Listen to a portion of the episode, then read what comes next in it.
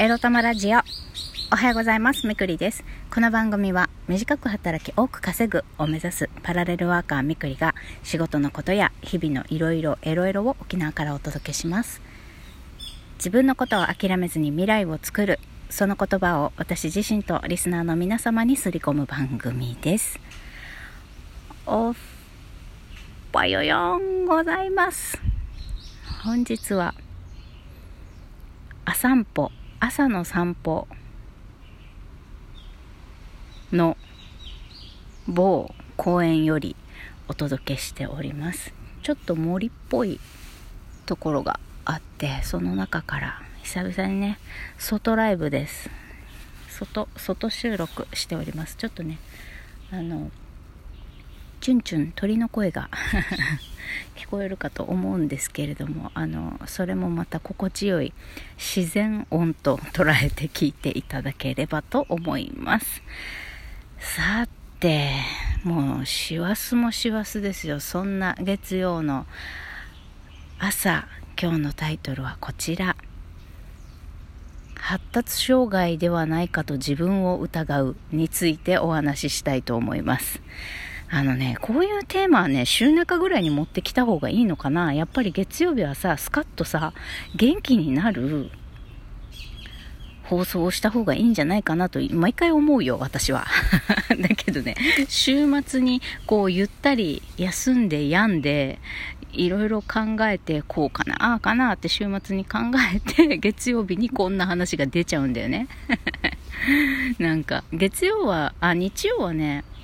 日曜朝収録した後にいろいろまた考えるからさ日曜の収録ではなかなかそういうのが出てこないんだよねだし土日はせっかく休みの収録だからあんまり暗いこと言いたくないよなっていう気持ちもあります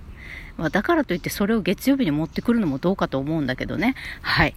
早速本題に行きましょう。えっと、私、なんちゃらセンターで、こう、言った通りに仕事をやってくれないっていうので、責められてるうちに、まあ、責められてるうちにっていうか、まあ、言われているうちに、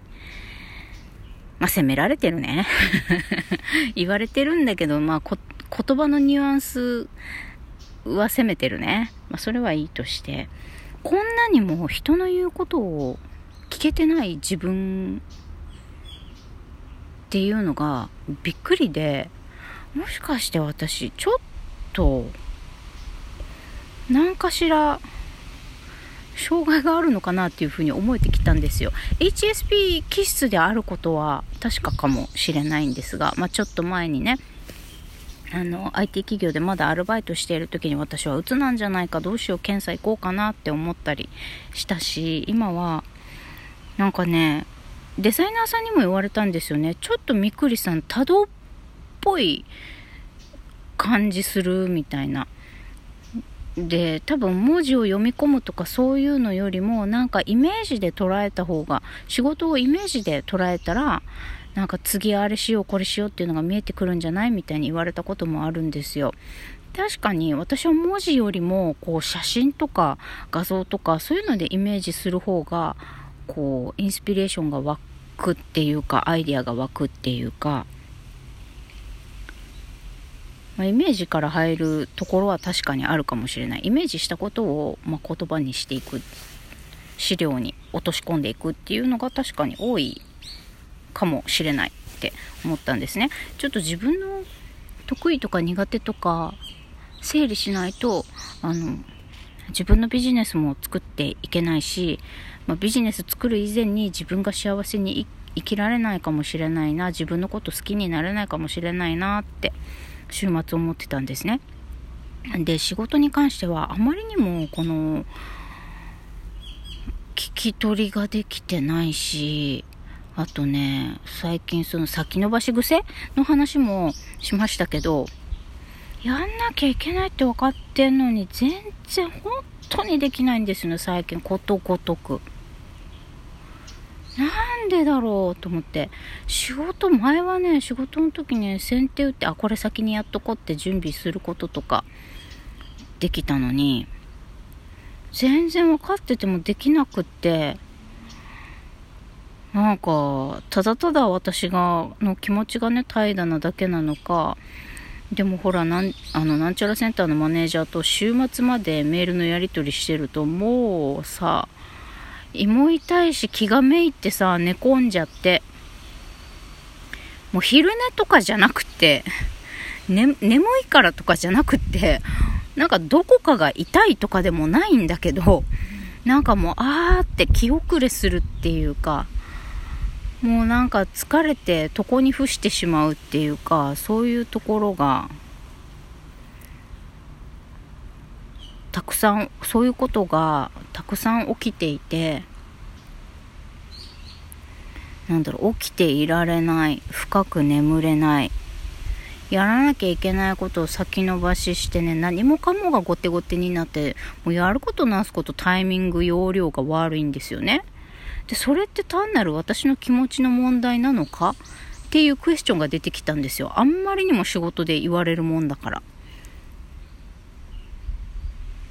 言ったことやれてないことがもうたくさん多すぎるみたいに言われてさ私もこんなこと初めてなんですよ。こんなに聞き漏らすとかこんなに勘違いするとか。だから単純にね私に対する指示の出し方が合ってないだけなのかもしれないし、もしかして気づいてなかったけど発達障害なのかなとか思って、一回検査しようかなって思って、してみようかなって思ってます。でもね、あの、お給料入らないから、お金ないから、病院行けないのね。だから 病院行けないから、多分、年末に、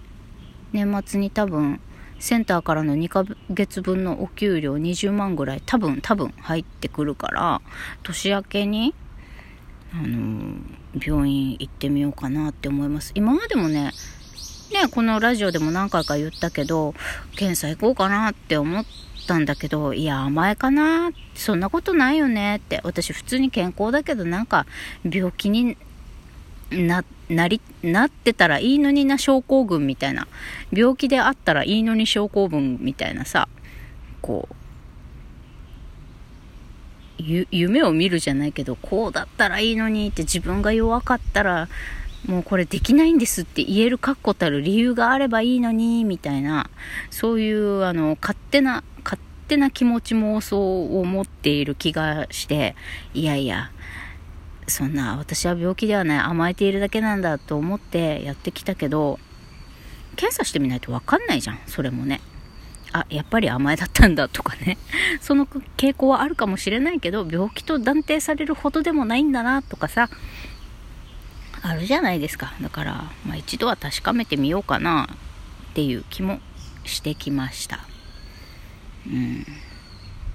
どうなんでしょうね。まあ今回が初めてどうなんだろうね。私もほらブランクがあってフルタイムで働くっていうことしばらくやってなくてダラダラしてたからそんなことやってるうちに何て言うんだろう。スキルが落ちるというかなんか緊張感が落ちるっていうかなんかだれてるのかな？なんかなんちゃらセンターで頑張れないのも結局私が会社員で秘書をやってた頃ってその当時勤めてた会社の社長のことを社長とのね出会いが結構すごくてというか、まあ、捨て猫だった私をね家も仕事も車もないみたいな もう捨て猫状態の私を拾ってくれて家も車も会社が用意してくれて入社させてもらったっていう出会いがあり、その後恩を返したくて私はなんかもう気持ち悪いぐらい必死にね、働いてたから、あの、周りのね、社員から気持ち悪がられるぐらい、あの、必死に働いてたんで、あの、ただ単に私のスキルが高かったんではなくって私が非常に恩を返したいと社長に対して強くこうなんとか、なんとかこの人のサポートになれるようになりたいという気持ちが強かったから、こう、やれていて、そしてたまたま社長と、あの、仕事の感覚っていうか、があって、仕事の相性が良かったから、あそこまでできただけで、そういう気持ちもない、仕事の相性も合うとかじゃな、ないか、なければ、私はそんなに、あの、サポート役っていうのはそもそも向いてない人間なんじゃないかっていう気もしてきてるんですよね。誰かをサポートする気配りするなんてこと。私全然気配りできる人じゃないからさ。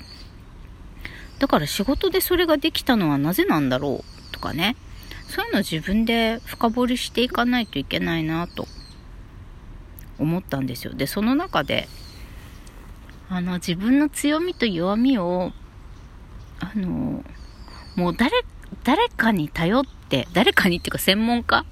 あのコンサルティングの人でもセラピストでも何でもいいんですけど誰かに頼って見つけてもヒントをもらうっていうこともしていいかなという気もしてきたんですよ。自分でなんか深掘りできないなって思ったら。あとは自分の資質っていうのは病気と断定されるような程度のものなのかどうかっていうこともあの知った方がいいかなって思いましたそれもこれもね自分が生きやすくなるため自分が生きやすくなるためにもっと自分を知ることから始めていかないとなっていうことですね。うん、何も検査することが暗い話ではなくって最近創業スクールも通ってね強く思うことは自分の強みとか、えー、他の人よりも苦しくなく続けられることって何だろうとか自分はどういう環境とか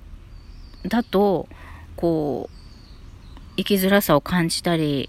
やりにくいなとか頑張れなくなっちゃうのか気がめいってしまうのかそういうのね自分が生きること生きる環境って何だろうとか逆にそうじゃない環境ってどんなのなんだろうっていうのをあの掘っていくために、まあ、ちょっと私は発達障害なのかどうかっていうのを検査しても見てもいいのかなと思ったみくりでございました。まあそんな話ですけれども、えー、今日も楽しくやっていきましょうね。いってらっしゃい。